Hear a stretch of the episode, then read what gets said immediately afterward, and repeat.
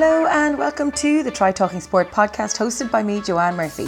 Whether you are an athlete, adventurer, endurance enthusiast or simply have an interest in sport, you have come to the right place for inspiration, encouragement, motivation and as always a little bit of entertainment.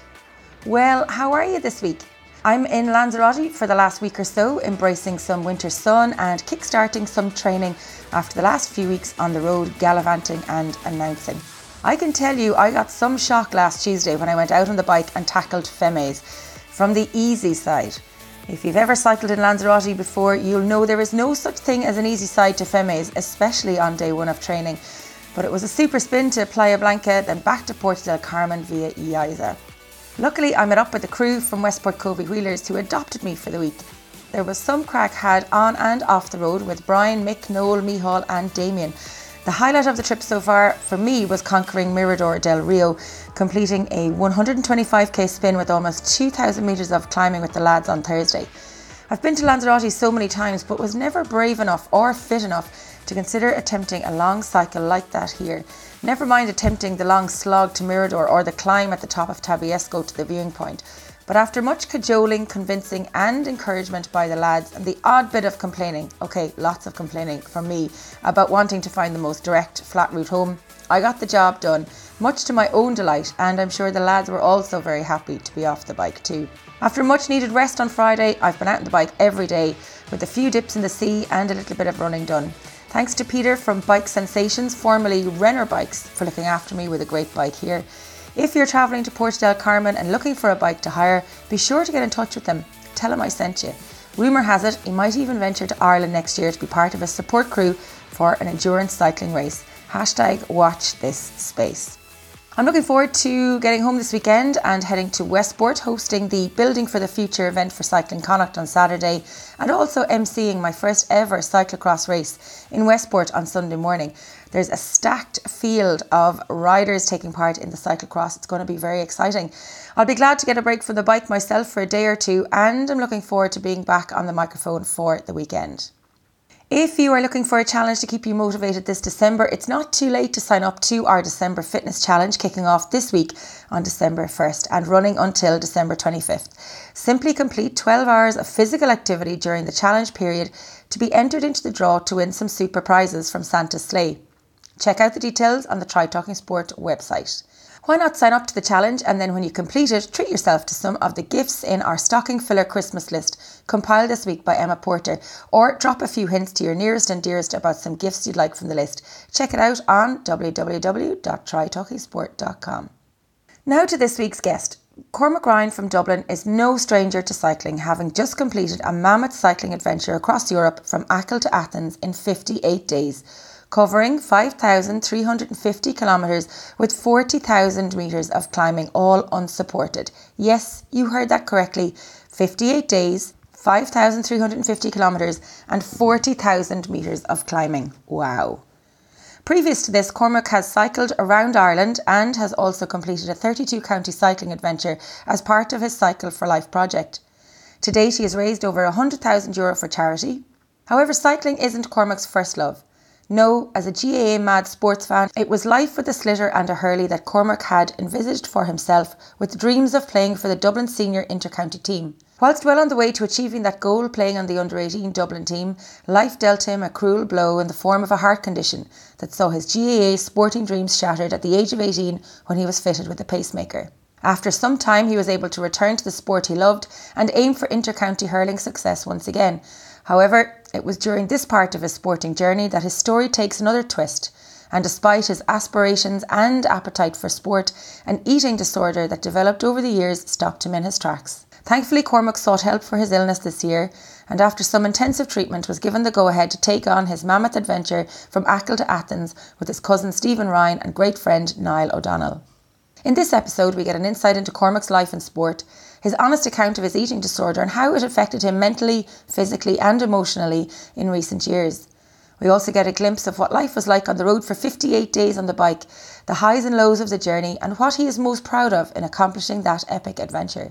Cormac was part of an R T E documentary two weeks ago called Unspoken, where he alongside two others shared their story and battle with an eating disorder. It is well worth checking out if you can. As mentioned in the podcast, Cormac is raising funds for Bodywise, the Eating Disorder Association of Ireland, and Pieta House. You can support his fundraising on the link in the show notes for the episode on w w w dot try talking sport dot com. I really enjoyed chatting with Cormac and learned a lot from the episode. I hope you do too. I look forward to meeting Cormac in person at some stage and sharing the road with him on a cycling adventure in the future, although maybe not one that lasts for fifty-eight days. Go on, grab a cuppa and enjoy the show. Cormac Ryan, thank you so much for joining me on the podcast. Thanks for having me. It's good to chat to you. Uh, I've been stalking you on Instagram for quite a while now because you are just home from Athens and you completed a mammoth adventure from the west coast of Ireland all the way to Athens. Tell me a little bit about it. Yeah, I've spent the past fifty-eight days plaguing people on Instagram and on social media. Um, yeah, we cycled, myself and my cousin Stephen Ryan, one of my best friends, Niall O'Donnell. We cycled five thousand three hundred fifty k from Achill to Athens, right across Europe in the most kind of random, bizarre route you could come up with, um, taking us across thirteen countries, taking us over the Alps twice, forty thousand meters of climbing, um, and just, yeah, the most amazing life experience and journey and challenge that you could possibly come up with. I have to ask, how are your legs and your arse after all of that? Do you know what? Actually, I'll be honest. The one thing I learned out of this is if, if you train for something properly, it's true that you can actually enjoy it. Um, and we actually trained like dogs for this. It actually meant physically we could enjoy it a bit more. It meant when you were going up eighty percent gradient in the Alps with fully loaded gravel bikes that we were on, you could actually enjoy the scenery rather than completely suffering. I'm not saying it was easy, because it wasn't. And I'm not saying we didn't get tired, because we did. But um, the legs actually held up surprisingly well. Backside wasn't too bad either. A bit of discomfort, but no major scares or issues that we ran into, thankfully, because that's obviously a fear. Um, just feeling a bit depleted. Energy levels are low. I, I, I feel I feel like I've cycled five and a half thousand kilometers. I'm just a bit zapped energy-wise. Um, but no, the actual the legs don't feel too bad. The backside doesn't feel too bad. But I actually do have a good bit of sensation lost in my left hand. After about three, four weeks, I started getting pretty bad pins and needles. When I was just on the bike, just from positioning, I'm fairly sure it's carpal tunnel. Um, and then it kind of progressed to the point where it was there all the time, even when I was kind of trying to go to sleep at night. Um, and then we got a bit of numbness and it's slowly resolving.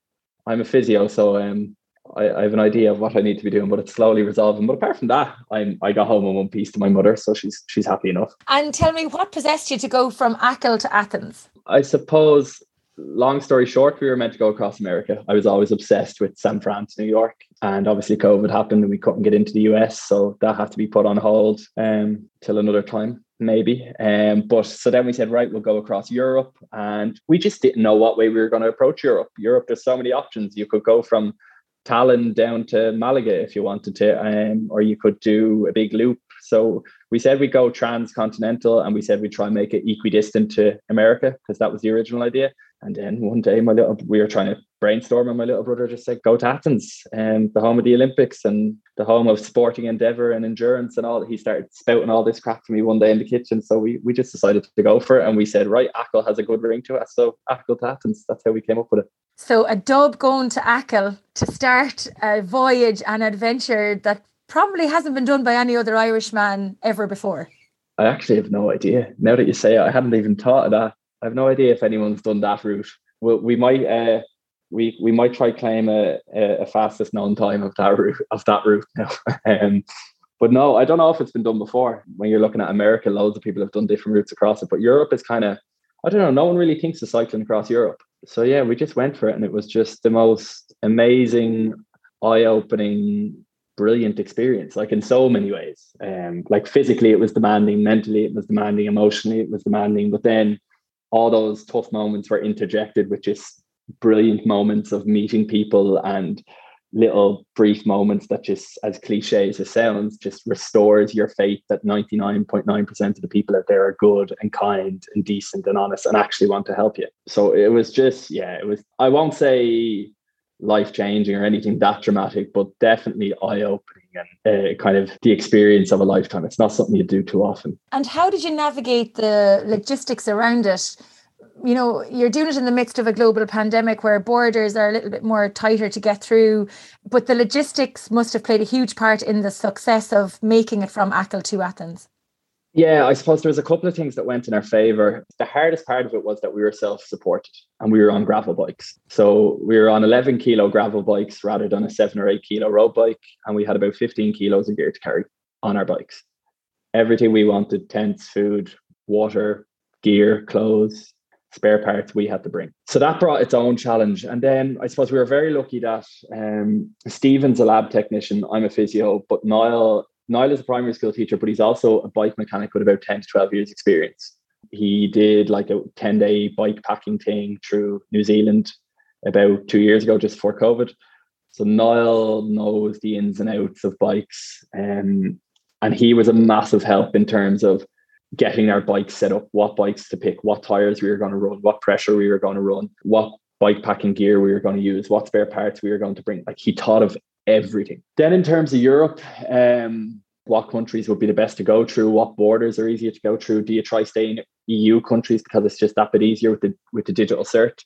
I'll be honest, we were very on point in terms of our route planning and in terms of our gear and in terms of our, like, what we were bringing, what we weren't bringing, and in terms of getting our setup as well and efficient as possible. We weren't exactly on point when it came to borders and what exactly we needed crossing into borders, I'll be honest. And it was different for each country. Um, but having the fact that COVID was kind of had moved on a bit and we had the digital certs made it a lot easier in terms of logistics getting from country to country. We only had one or two, one or two dodgy moments at borders, and for the most part, they were actually grand. So um, yeah, no, we were we were we were lucky enough. Things things kind of ran for us. We didn't have any any disasters. But like it's like anything, if you plan plan well and prepare, um, it generally goes smoother. Before we delve a bit more into the Achill to Athens adventure, I want to bring our listeners right back to the Cormac that was playing hurling for Dublin and the years that have passed since you were diagnosed with a fairly severe heart condition that required a pacemaker.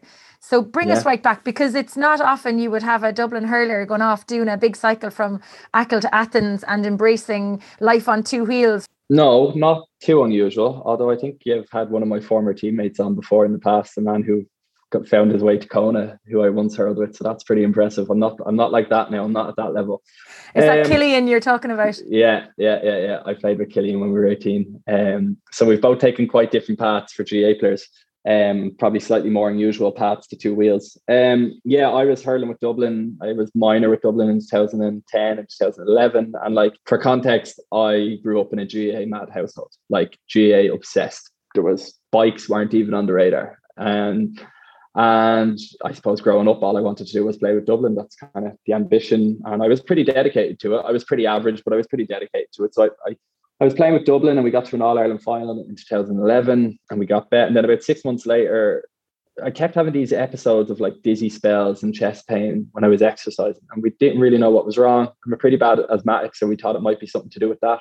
Didn't fix the problem. Kept happening, kept fainting on the pitch. And basically, I'd been in and out of hospital two or three times. They couldn't figure out what was wrong. Mom and dad weren't happy with the answers that they were getting. They sensed that there was something more at play. They were right. Um, so uh, they got me a review with a, with, a re- with a cardiologist, and they put a halter monitor on me for twenty-four hours in February twenty twelve. And I was in town one afternoon and I got a phone call saying, we've found something wrong with your heart. Will you come up to Beaumont Hospital as soon as you can?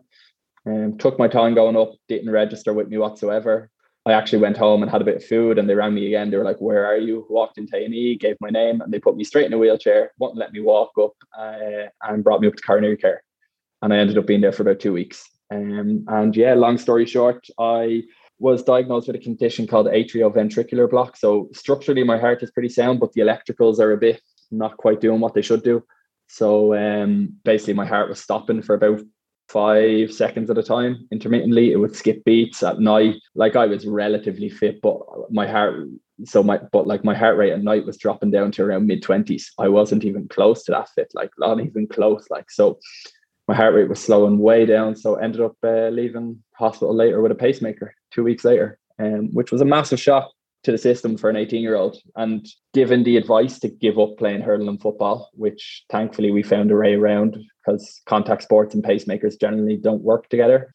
it's generally too dangerous, but we managed to figure out a way around that. But I was devastated. Like, eighteen years old, they're telling you to give up G A, and they're telling you you have this serious enough heart condition that may or may not have killed you if it had went undetected. So yeah, it was a bit of a rock to the system.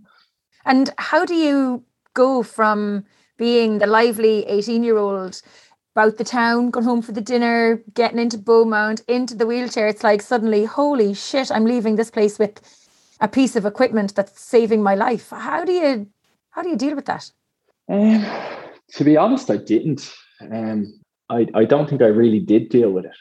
I definitely didn't process it. I turned down a lot of psychological help and support because I was just kind of in denial. I slipped pretty bad into a bout of depression afterwards, which I think in hindsight was quite understandable.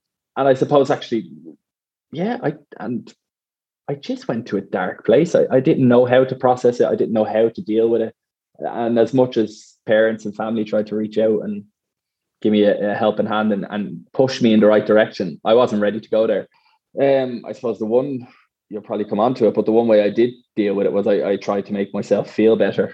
Um, by I, I kind of said, I need to make something positive out of this. I need to do something to to help to help me feel better about myself.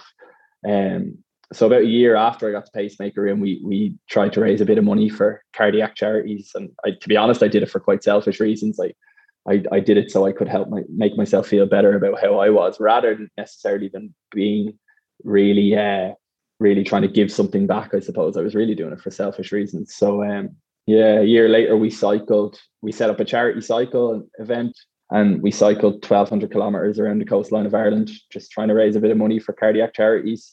Um, and I suppose I probably immersed myself in that in two thousand thirteen. Um, and it was just, it was a distraction, I suppose. It served a purpose. Um, and it probably helped with a bit of the healing and helped get my head around it a bit. Um, and that's kind of how I accidentally fell into cycling, uh, through that charity cycle event that we set up. We raised about thirty-five grand for charity, and we got overwhelming support. And yeah, it probably kind of hooked me a bit, I suppose. You mentioned um, sense of purpose there, but the one thing I want to come back to is um, the sense of purpose and the sense of identity. You mentioned growing up in a G A mad household. I'm sure you were rarely found without a football or a, a hurley and a slitter in your hand. I'm sure there were days where you were probably in school, but you were probably playing more uh, hurling and football than than studying. So to go from being, you know, totally immersed in not only your club scene, but the county scene, and to then have all that taken away from you, It must have it must have been a big blow, aside from the pacemaker piece and your health side, but losing that, what I imagine is a sense of identity that, hey, I'm a G A player and I'm playing on the, the Dublin inter-county team. That must have been massive. Yeah, it was huge. Like, after I got the diagnosis and after the pacemaker went in, I was more upset about not being allowed to hurl again than I was about the fact that I had a pacemaker. Like, my only concern was hurling when I got the diagnosis. I, first thing I asked the cardiologist was, like, can I still play? So, like, that was a monumental blow. Like, you lose you lose a sense of who you are and what you are and what you're doing and what your life is meant to be. Like, because at eighteen, all I wanted was hurling. All I wanted to do was play play for the Dublin senior hurlers. And it was a monumental blow. And I suppose it, it's probably taught that, along with a lot of other stuff over the last ten years. It's been a bit of a journey.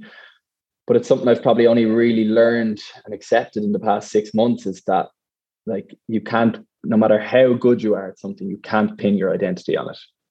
Because if you do, because it can all be taken away in an instant, and then you become a very lost soul, like I was at eighteen. I was completely lost. I didn't know what I was going to do. I didn't know what I was on this planet for. Um, and it's very hard when you're in that position to, at eighteen, to kind of have the wherewithal and the, the life experience to know that you need to be more than just a hurler and to put more value on yourself than just what you're capable of doing on a pitch. But it's a it's a lesson I've I've slowly learned over the years. But yeah, at the time it was it was devastating. It was like it was like a debt, you know. The cycling started a year after the pacemaker was put in. So from a health perspective, say physical health as opposed to mental health, were you on the right track with with getting back to a level of fitness again, or um, was the mental aspect of it overshadowing your ability to physically build yourself back up again to become an athlete? In twenty thirteen, it was. I, I still wasn't mentally in a good place. And actually, when we did the cycle in twenty thirteen, I wasn't in amazing physical shape uh, by any means, to be honest. Um, we had a massive support crew, and there was a group of us, and I got through the cycle, but I wasn't in great physical condition. In two thousand fifteen, then we did another charity cycle whereby we cycled through all thirty-two counties in Ireland in ten days, and it was about another twelve hundred k. By that stage, I was in a much better place mentally, and, and by far better place physically. And it was as if, it was as if over time, the physical condition just followed the mental condition, if you know what I mean. And I think a lot of people can probably resonate with that. Like it, it, it's very true. Like if you're in a good place mentally, chances are you'll be in a decent place physically. Um, obviously, like you get injuries and stuff like that, but in a general sense, um, when I was in a better place mentally, the body just seemed to follow. Um, I just think in terms of quality, the work you can do, awareness of what you're fueling yourself with, and awareness of how your training's going, and recovery and rest and gym work and all these different components. Um, yeah, I definitely found that, like without a doubt, the, the, the better condition I was in mentally, the better I was able to perform, the better athlete I was. I got back playing with the Dublin under twenty-one hurlers in twenty in twenty fourteen, um, which is what my big ambition was. I didn't want the pacemaker to define me. I wanted to say, look, it's not ideal what happened, but I still got back playing at a high level.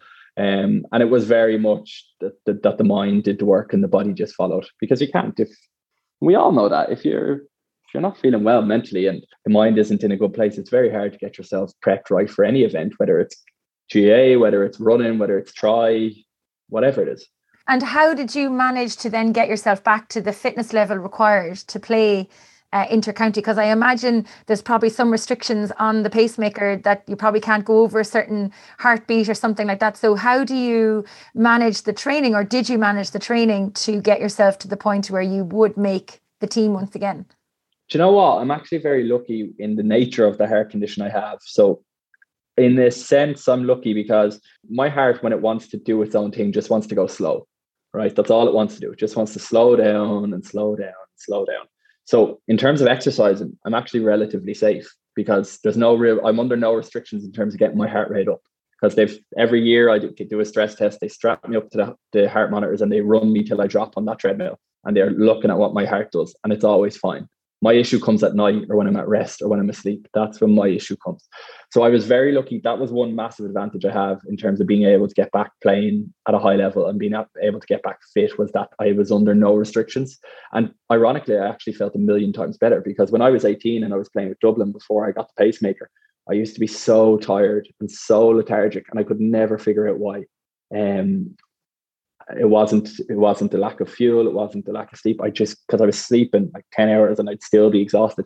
So it actually, it was like a new lease of life in a way. I felt so much better after I got over the initial bump, and energy levels felt better. And I, I found I was actually capable of doing a lot more. Um, so I was lucky in that regard. Um, and I worked hard to get back fit. I probably, it was probably, that was probably um, the top, when I was trying to get back with Dublin, and I was probably aware that to be at that peak condition to play county level hurling, I probably was carrying a little bit much too weight, or what I perceived to be. So I probably tried to drop weight and do do more work in the gym and do more running. And, and that's probably ironically where the very core of my issues around food um, six, seven years later came to pass. I probably didn't do it in the most healthy manner. And it was definitely another lesson I learned in terms of in terms of how to get your back and get yourself back in proper physical condition, because I hold my hands up and say I probably didn't do it in the healthiest way. But at that stage, I was surrounded in a dressing room by thirty other inter-county hurlers, and I was just thinking, I need to get in better physical condition. I need to get in better physical condition. So I did all the things I shouldn't do. I cut out carbohydrates. I wouldn't take rice after training. I wouldn't take pasta. I wouldn't take bread. I did extra cardio sessions. Like, I did all the things you shouldn't do. Uh, but I was twenty-one, a naive twenty-one-year-old, and all I wanted to do was get back on that pitch in a blue jersey. Um, I just do it, didn't do it in a very healthy manner. But again, Another another lesson learned. If it's okay with you, I want to talk a little bit about the eating disorder that yeah, you just briefly touched on there. Um, so tell me a little bit more about it. Like, I, I don't really understand the whole background of having an eating disorder. Yeah. So for our listeners, tell me a little bit about how it spiraled out of control and what you did to get better, which ultimately led to you being able to ride from Achill to Athens. Yeah. It's it's it's been a long, long journey. So I suppose eating disorders are something that are is very are very hard to understand if you've never experienced one, or if you've never seen one close up. And I suppose there's an awful I suppose first off there's an awful lot of misconceptions out there. So I don't know the exact percentage, but it's well over three quarters of people who have eating disorders are actually considered within a normal body weight range. So that's a massive misconception that's out there, that you have to be completely emaciated to have an eating disorder. Having an eating disorder doesn't necessarily mean that you're starving yourself twenty-four hours a day, seven days a week. You can be extremely restrictive, but still eat certain things or certain food types or eat smaller amounts and still have quite a severe eating disorder. And then I suppose the other thing, I suppose, is men get eating disorders too. And that's one reason why I didn't seek help for so long, was so that, that I was convinced um, you couldn't. Um, and I suppose it, it started when I was trying to get back playing with Dublin. I, I just, I, I fell into those unhealthy behaviours that we often, so often hear uh, spouted about the place, like low carb days and cutting out food types. I, I fell into them. And while they were individually not too harmful individually at the time, you let that progress over a period of six, seven years like I did, and it becomes worse and worse and worse. And it was all very gradual with me. It wasn't like one day I woke up and I just stopped eating. Like when I was back playing with Dublin in twenty fourteen, it was just low carb, more, more cardio. And then I kind of got into what they call an orthorexia phase, kind of in twenty sixteen, twenty seventeen, twenty eighteen, whereby you're just obsessed with healthy food. Like I was completely obsessed with healthy food. I would not fuel my body with anything I thought was detrimental. Sugar, wrong carbohydrates, um, fizzy drinks, anything. I would not put that. I was like so clean, it wasn't even funny. And again, quite harmful in a way. Again, seemingly you can hide under that blanket as an athlete for a while, but then then you start, someone offers you a slice of cake when you go into their house, or someone says, do you want a bit of chocolate? And you're you're starting to think in your head, oh no, I can't. And you nearly get a bit panicked about having it. Or if you do have it, you start overthinking it. That's where you start getting into this problematic range. And that's what happened to me around twenty sixteen, twenty seventeen, twenty eighteen. I was I was becoming afraid of foods. I wouldn't eat a pizza. I wouldn't get a takeaway with the lads, even if it was only once a week. I wouldn't go into someone's house and have a biscuit. I'd break, I'd, I'd ha- have a cup of tea and I'd want something sweet. So I'd get a protein bar and cut it in half. That's where, and then it spiraled again. So I was in that phase. And then by the time twenty nineteen, twenty twenty, and this year came along, I had really started to spiral. Um, I started off, I wasn't eating breakfast, but I'd have lunch and dinner. Then it was, I wouldn't eat breakfast, but I'd have an apple and a packet of popcorn for lunch, and I'd eat dinner. Then it was, I'm not eating breakfast, I'm not eating lunch, I'll just have my dinner. All the while being highly active. Then it got to the stage where dinner was the same meal over and over again. I would have turkey burgers and broccoli and a few baby potatoes, and that was it. You offered me any other food and I would panic. And at this stage, I was still in complete denial, complete denial. Um, and then it got to the stage where if I ate anything different for dinner, I wouldn't eat the next day. Um, or if I was going out for dinner, I wouldn't eat that day. I'd go out for dinner and then I wouldn't eat the following day. I was extremely fearful of certain food types. Then I, what started happening was I started having panic attacks then. I'd wake up in the morning and my first thought would be, I can't eat today. I can't eat today. And I'd try go as long as I possibly could without eating. I would, and I'd be starving, and I'd keep going and going and going as long as I could to not eat. Um, and once the panic attack started and I wasn't able to go into work, and that was kind of at the start of this year where things started spiraling, I knew, I knew it was bad. And then what really scared me was I started, um, there were certain days where if I had eaten something, I started going into the bathroom, kind of contemplating, trying to make myself get sick. And I started looking up different ways that I could potentially make myself get sick if I needed to. And that's what really scared me. And that's when I knew, when I had spent long, extended periods of time not eating, having panic attacks, thinking about going into the bathroom and doing certain things, um, and just being completely terrified and of food. And then the worst part, just consumed by it. My mind was completely consumed by it, where I could not concentrate on anything else other than not eating. Or if I did eat, all I could think about was why I just ate, and I would convince myself that I put on weight. I'd spend hours staring in the mirror every day, picking at myself when there was nothing to pick at, just examining every little area of my body. And it was at that point where my quality of life, my minute to minute quality of life, was just gone. That's where I was, I kind of realized I wasn't functioning anymore, and I was avoiding social situations, and I didn't want to see people. And I was like, right, I I, I stopped functioning to the point where I couldn't go into work anymore, and I had no choice but to ask for help. It wasn't as if I extended, I, I held my hand out early and was like, lads, there's something wrong here, I'm taking a brave step. I wasn't functioning anymore. I fell over and I had no choice. And did anybody try to stage an intervention with you, or did people recognize that this was happening, or were you covering it up? Were you able no. to cover it up? No, just, I suppose the sad thing, Joanne, about eating disorders is they're extremely secretive illnesses. And the one thing they teach you to be able to be is ex- an extremely good liar and extremely sly um, and cunning. So no, my friends and families and everyone and everyone close to me didn't know. And I suppose the, the way I was able to hide it so well, everyone on the outside, how would they not know? How would they not know you're eating? But I suppose it goes back to the fact that so many, the vast majority of people with eating disorders are of a healthy weight. So my weight never went too drastic either way over the years. Like I generally hovered within a six, seven, probably a six, seven kilo range over the years from twenty fourteen to twenty twenty. So it never went too crazy either way. So I always appeared outwardly fine. Um, I worked full time as a physio. So yeah, oh, I had breakfast. I, I always have breakfast in, in work, which a lot of healthcare workers do because we start early. And oh yeah, I had lunch in work, and then you'd get home. And it could be, oh yeah, uh, there was pizza dropped into work there. We had a few extra slices before we left. Or I'm going out now, I'm meeting lads, I'll grab something with them. Or all you'd have to do to get everyone off the scent was just make sure they saw you eating something. And I'd always make sure they saw me eating something in the evening. So even if it was just an apple and a yogurt or a protein bar with a cup of tea, in some, and this is a terrible thing to say, but in, in a loved one's head, they're not looking out for the fact that you might be, like, it would never cross their mind. So as long as they see you eating something, they were like, oh yeah, he must have eaten at some stage, or that's normal, he's eating. And it's it's very easy in that way to pull the wool over someone's eyes. And the other thing I'd say, and it, it's why I'm a firm, I, I genuinely believe the rates are way higher in athletes than we realize, is that it's so easy to hide under the blanket of I'm an athlete, I'm looking after myself. Like I might have, I could have gone two days without eating, and then I might get a chopped salad and like completely unsustainable what I was doing, but I would need way more fuel than that. But again, you can, if you're eating a salad as an athlete, you can be like, oh, I'm just looking after myself. I'm not training today, low carb day, carb cycling, blah, blah, blah. Like it's all waffle, but it's, it's so easy to do it. It's such a good, it's such a good closet to hide in. Surely your performance suffered, your, your physical training and performance suffered because you weren't fueling your body.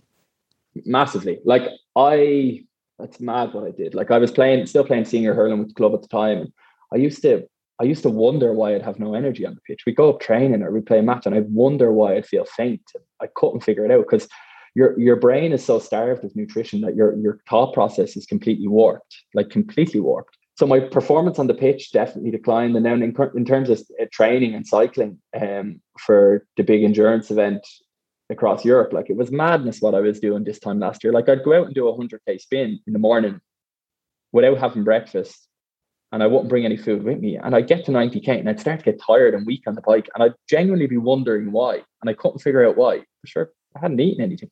My first marathon that I did, I did fasted and without any fuel, food or water to drink along the way, because I did it on my own one day at the start of lockdown, and I couldn't figure out why at thirty-six, thirty-seven k I was hitting this wall, and it was baffling me.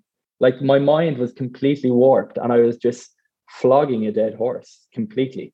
Um, and my performance drastically disimproved for a long, long time. You went out and ran a marathon fasted and had no fuel on the marathon. No, that's where I was at. Um, it was probably October, November last year. Um, and I had been doing a bit of, I was mixing up, I was training for cycling across Europe, and I was just thinking, long, was, my training was, I was just thinking long and slow, long and slow. So I built up the run into about thirty k, and I went out one morning, and I'd no, I, I just said, I'll go for a trot. I had no intention of running the marathon. It was early in October, November. It was a Saturday or Sunday morning. It was torrential rain, and I mean torrential rain. Um, and I was on my own, and I got to about a half marathon, and I felt okay. I said, ah, sure, I'll have a crack at this. Hadn't eaten anything. And then I got to thirty k and thirty-two k, and I was in the Phoenix Park, and it was still so far from home. I was like, oh, this won't be far off a marathon. So I just said, right, we'll try do this. And I had no food, no nothing with me. It was torrential rain. I was on my own, completely fasted, nothing to eat, nothing to drink. It was madness, absolute madness what I did. In my head, the word discipline keeps coming back um, when I'm listening to what you're saying. It's like as if you were way too disciplined Uh, in terms of what you could eat. Like in certain respects, I'd love to have the discipline where I could say no to all the sweet stuff, but it's discipline on the wrong side Am I on the right track in you're, saying you're, that you're on, without without being disrespectful, I guess? No, no, you're on the right track. It, it, there's definitely a link there from discipline, and what the word I'd use is perfection. Mm. Um, because there's no coincidence that all the people and great friends now that I have that I was in treatment with, we all share extremely similar personality types. And the personality type generally with eating disorders is that type A, high achiever, perfectionist personality. That's the generic eating disorder personality type. So discipline or perfectionism, I'm not sure, quite sure. Are there two strands of the same personality type? Maybe, but we generally take it too far. And that's that's what happened. It took it too far. Now, I won't be disciplined. I would have, even when before the eating disorder came along, I would have been an extremely disciplined individual. But it probably stems more from perfectionism. Um, it's, it's like the dark side of discipline. So you think about what you said at the start, mm. where all you wanted to do was to play hurling for your county. That was it, growing up in a Maggie house, and that's all you wanted. And even when you got through the health piece with the heart, all you wanted at twenty-four years of age was to get the, the jersey back on you and the discipline required to get there. Yes, lots of athletes have an incredible amount of discipline, but it's it's like the dark side of discipline. Or the imperfect imperfect side of perfectionism. Yeah, it's no, you're you're one hundred percent right. It's it's it's not having the ability to realize that sometimes good enough is good enough, and that's where a lot of that's that's the fine line with a lot of athletes, whereby their their sport maybe might or might not take over their life, or might or they may or may not burn themselves out so much they get injured. It's sometimes good enough is good enough. And I think it applies to a lot of aspects of life, but particularly being an athlete. And if you want to be performing at a high level, and if you want to stay injury free, sometimes it doesn't have to be perfect. Sometimes good enough is good enough. And I fell into that trap of perfectionism when it came to my body shape, when it came to my performance, when it came to what I perceived to be the perfect way to approach things. Um, and it, it led me down a, a very dangerous path, to be honest. But thankfully that uh, path had a Y in the road, and you took the left instead of the right. Yeah, so I obviously I wasn't functioning. And at this stage, I this stage I'd never seen it. I, I didn't hadn't seen a consultant, but I knew something was seriously wrong. I was like, maybe I have an eating disorder, maybe I don't. I was still kind of in denial. So luckily I, I got an assessment in a place called Lois Bridges. It's an eating disorder treatment centre in Sutton in Dublin. I did the assessment with consultants, and she was nearly laughing at me, like, because I was so I was so in denial. This was in May twenty twenty-one, so just gone.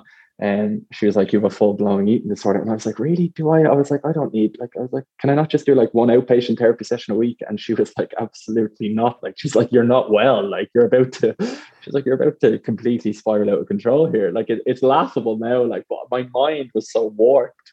Um, and it actually took her two assessments to, she did an assessment on a Thursday, and I was like, they, they wanted me to start the program, which would involve me going in at eight o'clock in the morning, staying there till eight o'clock at night, and doing that every day for at least six weeks. It turned out to be eight weeks, but um, she, it, she had to bring me back the following Thursday again to convince me, like, because I still wasn't grasping that I wasn't well. I, like, I thought I was fine, but I, I was so unwell at the time, and I was so deeply unhappy, and my mind was so consumed by it. Like, I couldn't concentrate on anything. My mind was so consumed by food and what I looked like and fear of putting on weight. Um, so she brought me back again, and again, still looked me in the eye. She was like, listen, bud, you need to come in. You're not well. You have an eating disorder. So it eventually started to sink in. And then the following Monday, it was the twenty-eighth of June, I eventually started in Lois Bridges, and I was there for eight weeks. Yeah. And, and did, were you a resident in there, or was it like a in and out for the day? Or so, so they actually wanted me to go in as a resident, like be in there twenty-four seven. And I just full on point blank refused. Like at, like at this stage in my head, the, the cycle from Achill to Athens was still going ahead, even though at that stage it was clearly, very clearly up in the air. Um, and the consultant was like, absolutely not, this isn't happening. So I was like, I need to be out, I need to still be able to get on my bike. And they were like, listen, bud, you're not cycling for a while. But so anyway, they met me halfway, and I went in as what they call the day program. So I may as well have, have been in as a resident, because I'd leave my house in Santry here, about fifteen minutes away. Um, at eight in the morning, I'd go out there. The other guys would have just come downstairs, and I'd stay there till eight or nine in the evening. I was there all day. I'd come home, go to bed, and go back in the next day. Like, I was literally sleeping at home. I wasn't doing anything else. So I may as well have went in, but I suppose I was so fearful of going in, and I probably had this wrong prejudice of what life would be like in there, which was completely false. But um, yeah, I was I did that for eight weeks, and I don't know how, and I don't know how I did such a one eighty. Um, but like when I say they've given me my life back, it's it's incredible what they did, because I was at the stage where I was willing to try and get better, but I didn't see how I could get better. And I remember saying that to the consultant. I was like, I'll try, but I can't see how you're going to fix this. And if that had continued, I'm quite open about the fact that I don't know how long it would have taken, but if, if if my life had continued the way it was going, I would have gotten sicker and sicker. And if that mental turmoil had continued, at one at some point, whether it was two years or ten years down the line, at some point I would have snapped. I wouldn't have been able to deal with it any longer, because that's how all consuming it was. So they put me in there for eight weeks and um, yeah, just taught me how to trust food again, and made me realize that it was never actually about the food, and it was about my perception of myself and how I viewed myself and my body image and how I really felt about myself deep down. Um, and an amount of therapy with all sorts of different therapists that you could imagine. And yeah, eight weeks later, I walked out the door and the consultant gave me a blessing that I could go cycle across Europe, as bizarre and as unusual a thing as it would be to do, leaving an eating disorder treatment centre because of the relationship between exercise and eating disorders. As bizarre as that sounds, th- they gave me their blessing and they were confident that I could do it. And I, um, yeah, I, I did what I needed to do. I ate all the calories I needed to eat, and I was... I, they weighed me before I left, and I had a review with the dietitian last week.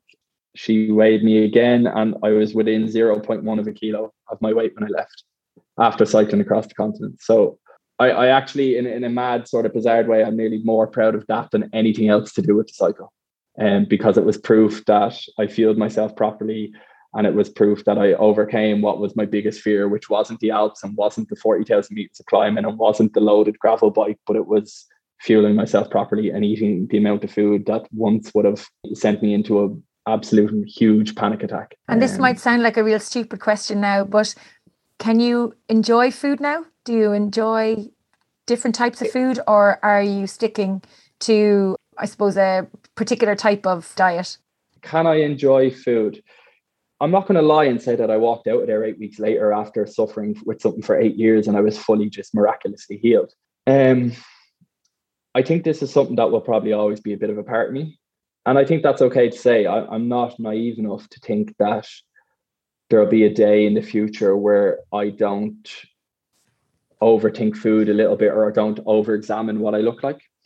But I'm at the stage now where I, I still get thoughts, and I still get slightly, the, the, the eating disorder voice in my head, as we call it, is still there. And it's still, I woke up this morning and it's, there was still a little voice in my head saying, you probably shouldn't eat breakfast this morning, mate. But what you do is you learn how to ignore it. You learn how to deal with it. You learn how to not let it dictate your life, and you learn how to not let it consume your mind twenty-four seven. Like before I went into treatment, I was consumed twenty-four seven by thoughts. The only time a thought might come into my head now is maybe before I eat or just after I eat. And I know how to deal with it. And I know it's not real. And I know it's coming from somewhere completely different. That's an insecurity somewhere. And it's very simple. I just have a very, I, I have two or three very simple things I do. If I get exceptionally anxious about something, or, or if I get concerned about food, I, whatever the voice in my head is telling it to do, I just do the opposite. So it's called opposite action. Whatever that voice, that eating disorder voice tells me to do, I just do the opposite of it. Um, and I usually just verbalize it. I might just say to mom, I was like, oh, I'm just feeling a little bit anxious. This is a tricky meal. Um, And then I just usually write it down, and it's all fine, and it all goes away pretty quickly. Like I, I am enjoying food again, and I'm not nearly as afraid of food or worried about food as I was. And I can't quite believe that it's gotten to that way. But I, I'm not going to sit here and lie and say it's perfect, because it's still a bit of a journey to go on. And they say recovery can take years, and I'm only out of the place two, three months. But ironically enough, even though cycling across a continent was probably the complete opposite of what most people do when they leave an eating disorder treatment center, although that's the case, having to eat five or six thousand calories every day, full of the foods that I hated eating, bread, pasta, cheese, hummus, rice, like I was terrified of them, like to the point where they give me panic attacks. Having to eat them constantly every day, and having to eat breakfast on sitting on the floor of a little car park in the middle of Hungary. Do you know what? Being at home is the easiest thing in the world. Food is so much easier now because if I can get through that and eat that many calories and that much food and that much of what I would have considered scary foods while I was away from home with no structure, any meals at home since I've been back are they're grand. So I'm doing I'm doing all right. And how was it with the two lads, Stephen and Niall, that were on the, the adventure with you in terms of looking out for each other? I suppose they they probably looked out for you a bit more than they looked out for themselves. Yeah, so like we had a very open and frank conversation for an hour a couple of days before we left, and I kind of said, look, if I get like this, if you think I'm not eating, call me out on it, don't tiptoe. And if you really think, and if I go into denial mode, really go at me and call me out on it if you need to. Thankfully, that never happened, and I did what I needed to do. There, there, and there was two days where, where I found particularly tough, and I said, lads, I'm really struggling here today. Just I said it to them in the morning, I was like, just keep an eye on me. And that's all they did. Um, and it was fine. But we, we made it very simple. We just made a rule at the start that, and it took it out of my hands a little bit, but for the first couple of weeks, but ultimately it was the right thing to do. Um, we just made a rule at the start that whatever they were eating, I had to eat. And whenever they were eating, I had to eat. And that took the pressure off me for the first couple of weeks. And then by about halfway through, we all clearly saw that it was working pretty well and I could deviate a little bit if I needed to or whatever. But it, it um, yeah, no, they were great. They were monumental support. Um, and trying to keep up with the amount that that pair eat was tough go. um, but they, they were such a good support, and they'd check in on me and be like, are you all right? It's today a tough day? Are you okay? Yeah, no, having the two lads was just, was a game changer. Made it a hell of a lot easier. Do you think was the mental aspect or the physical aspect of the challenge coupled with the um, eating disorder more difficult? So was the mental side of it tougher or the physical side of it tougher? Oh, mental by a mile. And like, do you know what? Eating disorder aside, if we take the eating disorder out of it, the mental side of it was tougher. And I'll, and I'll tell you why. It's, it's all well and good doing these things with a support crew who... You get off your bike and they're like, oh, you're staying here. You're having dinner here. Here's your food. Here's fresh clothes. Here's water. Like the most exhausting thing we had to do, toughest part of the whole journey was that we were self-supported. So we'd get up in the morning. We'd spend forty-five minutes packing up all our gear into our bike packing bags. We'd have had our breakfast. We'd get on the bike. We'd cycle, whatever, seventy, eighty K, find somewhere for lunch. Sometimes the shops would be shut. You'd be like, oh, we should go another ten K now to find a shop. Cycle another seventy or eighty K. Land in somewhere, tired. Then you're like, right, where are we sleeping? Is there a campsite here? Is there a hostel here? Is there a shop here? Is there any restaurants around, lads? And you'd have to do all this stuff when you're tired and fed up and sweaty or cold or wet. Even even when you're wet, it was the worst. You'd have to set up your your tent, set up your sleeping bag. All that takes time. Then you're finally going, right, we'll get food. And then you spend dinner. You don't even spend dinner catching up with people or chatting to each other. You spend dinner on commute, trying to figure out what route you're going tomorrow, trying to figure out what towns you can stop in, trying to figure out, is there somewhere where you can do a wash because your clothes are stinking? Is there a bike shop in that town because we need new brake pads? There's, we've ran out of chamois cream, lads. Where can we get chamois cream? Like that whole aspect, I would, I would really say to someone, don't underestimate how much more difficult the self-supported aspect is. It is a complete game changer. It gives you freedom, yes, to a degree, but me and the lads used to laugh and joke, and it's not to diminish what anyone has ever done as an achievement, but me and the lads used to laugh and joke, like we'd be like, Jesus, lads, imagine how handy it is if we had a support crew and we all we had to do was get off the bike and go to bed.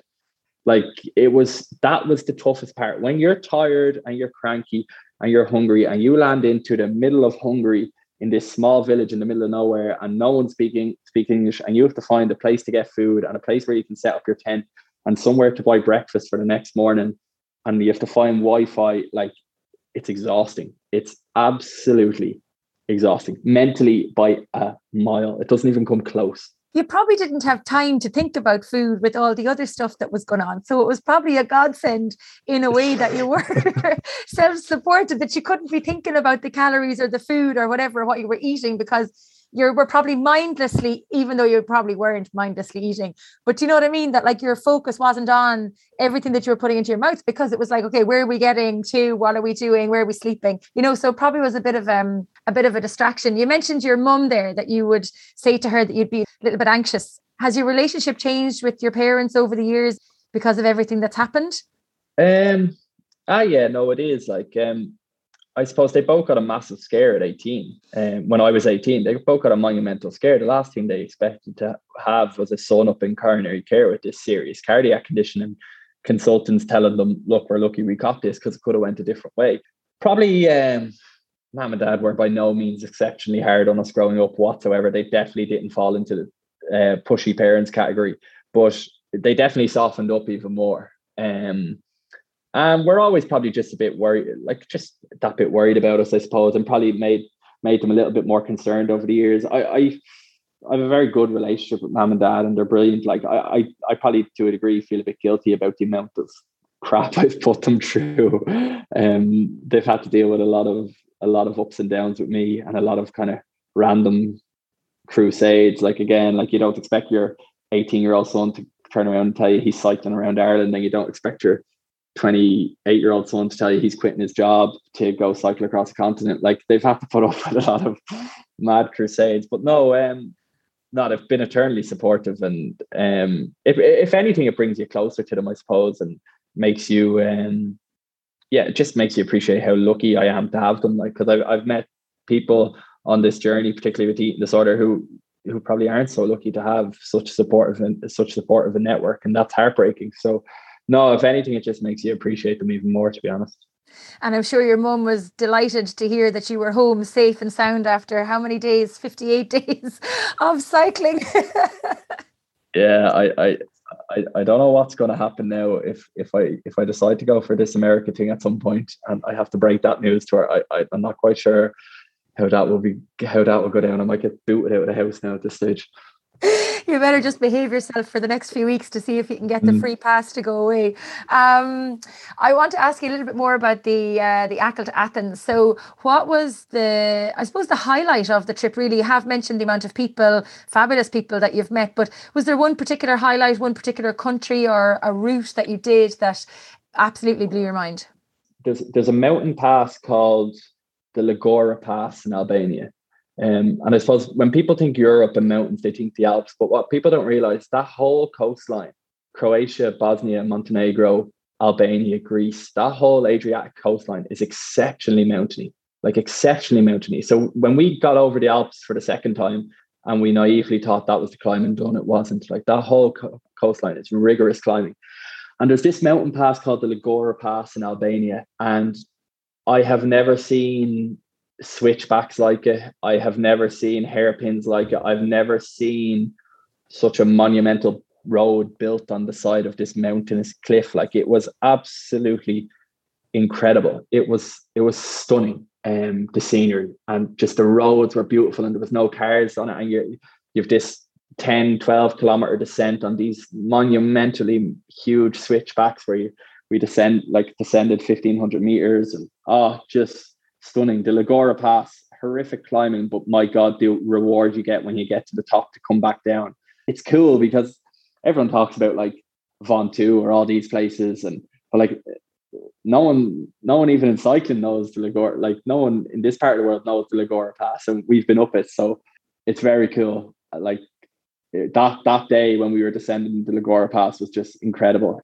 There was another day that was horrifically painful. We were in Slovenia and we'd just come out of the Alps for the second time. We crossed the French Alps and then we crossed the Austrian Alps. But um, we were in this area of Slovenia, um, and we were probably caught a bit off guard with just how hilly and mountainous it is. Um, and we had to go up this pass, and I think we climbed something like, I think we climbed something like thirteen hundred meters in in fourteen K or something stupid. Like it was horrific. Like we were climbing for crawling up this with nasty gradients, but like, and the burn, I'll never forget the look of the three of us at the top, but the scenery was just stunning. Like um, Slovenia is a beautiful country.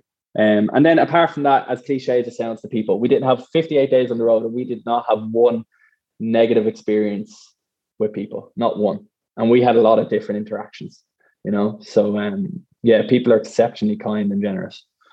Did you ever get to the point at any stage where you thought you couldn't finish it? Um, yeah, day thirty-eight. That was a very quick answer. I was waiting for you to go, no. Day thirty-eight.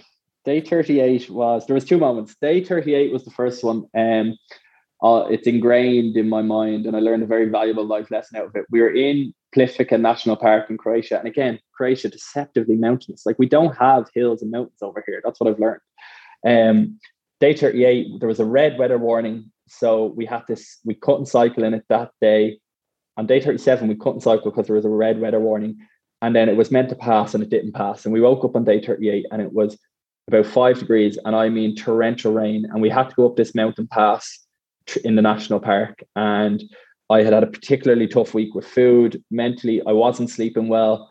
I was having a really bad body image day. I really struggled to eat my breakfast. And I actually just broke down in the bathroom before we left. I was just like, I don't know if I can do this, lads. We had another twenty, twenty days to do and another probably two thousand kilometers. I was like, I don't know if I can keep doing this. I was just worn out. The physical toll of cycling, the mental toll of having to eat so much, and the emotional toll that goes with that. And I looked outside and it was torrential rain. And the worst part was we had, we were in a red weather warning and we had to do double the distance. So we ended up having to do, we were meant to have two short days of like eighty and eighty, but because we didn't cycle the first day, we ended up having to double up. So we had to do one hundred sixty-eight K in a red weather warning with torrential rain, going up a mountain pass in five degree weather. And I was mentally already fractured before we even left. And we got through it and I was broken. And, but for a long period of it, I didn't think I, we'd get through it. We got to a town called Gorakak, and we had eighty-nine K done, and we stopped for lunch. And me and Stephen and Niall sat shivering, and I mean shivering, on the ground outside, wet and miserable. And so Stephen had to take off my helmet because my hands were gone so numb. He had to take unzip my jacket for me. But we actually eventually got over the mountain pass, and all of a sudden we got up to the top and we could see over the other side of the mountain. And it was just, you could see the the brightness in the distance and you could see the clouds clearing, and it was just the nicest feeling. And we still had another seventy or eighty K to go, but we got through it. And even though the, the, the last seventy or eighty K was still pretty tough, but it taught me a very valuable lesson in terms of just always give yourself a chance. Like, I woke up that morning and I wasn't going to give myself a chance. And if it wasn't for Stephen and Niall, they dragged me out the door. They were like, you have to do this. They were like, you have to get out here on that bike this morning. And I was, I was so broken.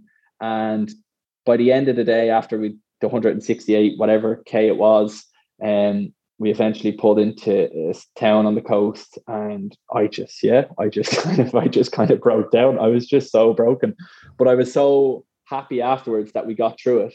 Um, and I was so happy that the two boys dragged me out, because I surprised myself that I they actually could get through it, because I was gone mentally. I was absolutely, um, I was absolutely gone. So it definitely taught me a valuable life lesson in terms of just, even on the worst day, um, if you give yourself a chance to show up, you might surprise yourself. Lesson learned. Uh, you mentioned there was a second moment as well. A second day, was there? This is this is more for the for the bike purists, less of the emotional stuff. Um, obviously, our bikes had done a lot of mileage, and before we left for before we left Achill, I had done an awful lot of training on our gravel bikes. Um, I'd probably done about five thousand k anyway. So we were in Albania, and there's very little cycling in Albania. In fact, there's barely a bike shop in Albania. And I noticed about two or three days into Albania that there was a crack in my rim, in, in the rim of the wheel, the back wheel. And then I looked closer and I noticed that pretty much every spoke, there was a crack in the rim. Um, and I turned around to Niall. I was like, Niall, this isn't good. And he looked at us straight away and he was like, oh, that's bad. He was like, that's really bad. And then we noticed one spoke in particular was completely, and I mean a monumentally sized crack in the rim. And Niall was like, if someone came into me in the shop with that, like, under no circumstances would they let them, would I let them cycle on it. He was like, Niall was afraid that the wheel just might fail and that it might be catastrophic, or that I'd get a blowout, because the cracks weren't just going from spoke to spoke. They were starting to go horizontal to the side part of the rim, and that increased the chance of a blowout. And the thing was completely buckled, and we were not even anywhere close to a bike shop. Any bike shop we did find that we rang ha- didn't have the type of wheel we needed. We were on pretty high spec gravel bikes, like Genesis True Axle gravel bikes. Niall knows the details, but anyway, we needed a pretty high spec wheel. So for three days, and I mean we crawled we literally crawled on the bikes. I sat on that bike terrified my back wheel would just fail or blow out. And we crawled at twenty K an hour for three full days on the bike, until we got inside the Greek border, and until we got to a place called Igoumenetsa, just inside Greece. And we had rang ahead. We met the, the owner of the bike shop when we rang ahead, answered. We told him what we were doing. And he said, I don't have one here, but I'll go to my supplier. I'll see what they have. And he got a courier to bring it to the bike shop for the day that we arrived in his town, and he changed it for us, gave it to us at cost price. He went completely out of his way to get the wheel for us. He had to try a couple of different suppliers, and we crawled into that town. And by the time my back wheel got to that town, there was nothing left in it. He looked at it and he was just like, lads, you are so lucky. Like, it was completely shredded. Every spoke had a crack in the rim. It was, my, my back wheel was literally disintegrating as I pedaled it. Wow. That is not good. so, No, and if that wheel had failed, we were thinking up, we were like, what are we going to do? We had said, on, we had done three, we had to do three days on it. And on the second night, we were like, what are we doing if this fails? What is the plan? How do we get to the next place? Um, because there was no possible way we could have fixed it. We were in the middle of nowhere. And me being stubborn, I was like, well, if my wheel fails, I'm walking. I, I was like, I am not getting in a car for under any circumstances. I was like, I will walk to Athens if I have to. So I was being complete, I was I was being completely unhelpful towards the, the situation. The two boys were just looking at me being like, you're a fucking gobshite. Sorry for my language. But like, they were they were they were looking at me being like, what is wrong with this fella? I was like, I will walk if this wheel fails. Thankfully the wheel didn't fail, but that was that was proper hairy. We were genuinely worried about what we were going to do. I'm sure there are plenty of stories and memories for life to be shared between um, the three of you on that trip. And were they also on the trip, the eleven hundred or the twelve hundred uh, coastal loop of Ireland, and on your thirty-two counties trek as well? Yeah, so me, me, Stephen and Niall did the, the original one, the twelve hundred back in twenty thirteen. And then me and Stephen both did the thirty-two county one. So the, the three of us are, are have a pretty close bond um, when you've been through something like this, particularly the fifty-eight days across Europe. You really get to know someone in and out, and you really see them at their best and um, at their worst. Um, and so, yeah, it forms a pretty it forms a pretty tight bond. So um, I'm very, very grateful to have them as my kind of cycling partners for all these crazy endeavours that we do.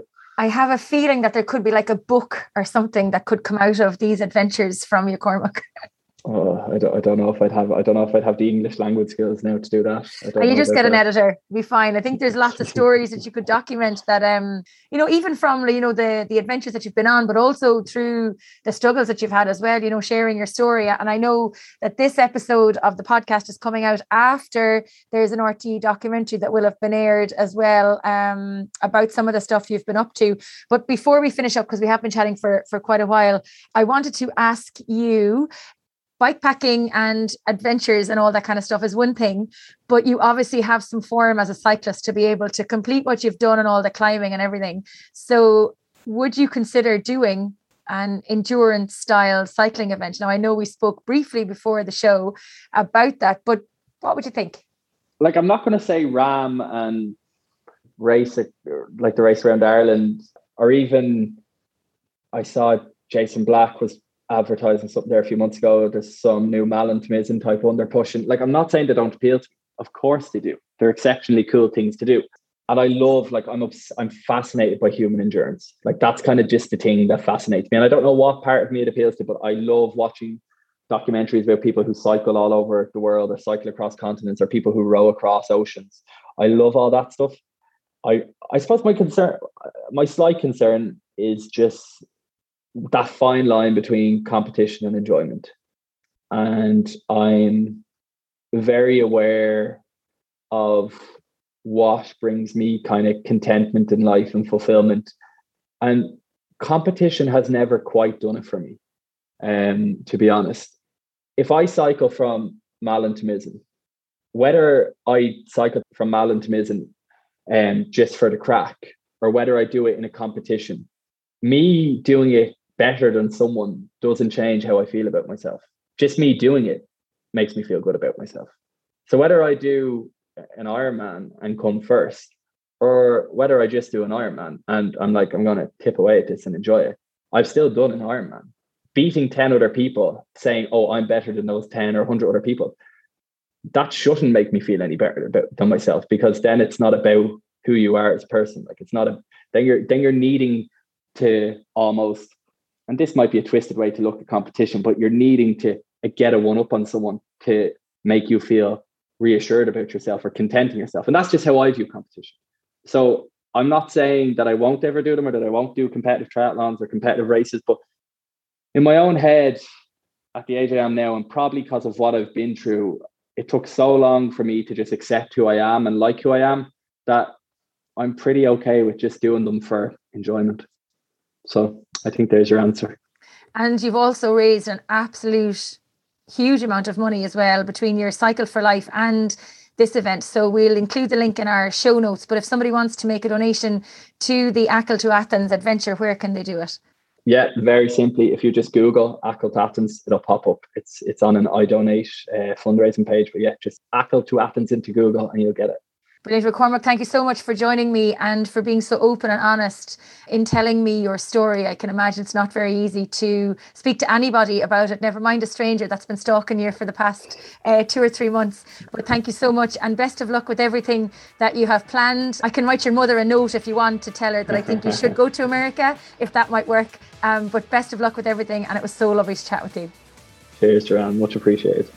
Thanks for tuning in. I hope you enjoyed this episode. Don't forget you can get in touch with any feedback or guest suggestions by emailing me on try talking sport at gmail dot com. I'd love to connect on social media. You can find me on all the usual platforms, Facebook, Twitter, LinkedIn and Instagram. Pop by and say hi. Let me know what you think of the show. If you are new to Try Talking Sport, please do check out some of our previous episodes. You will be impressed and inspired by our guests. Finally, be sure to check out our new e-zine featuring articles of interest, some great discounts and the inside track on supporting your triathlon and endurance sport journey. Sign up over on the website, it takes thirty seconds and I promise I won't bombard your inbox with emails, just the important stuff. Until next time, stay safe, keep smiling and remember to look for fun and adventure in every day.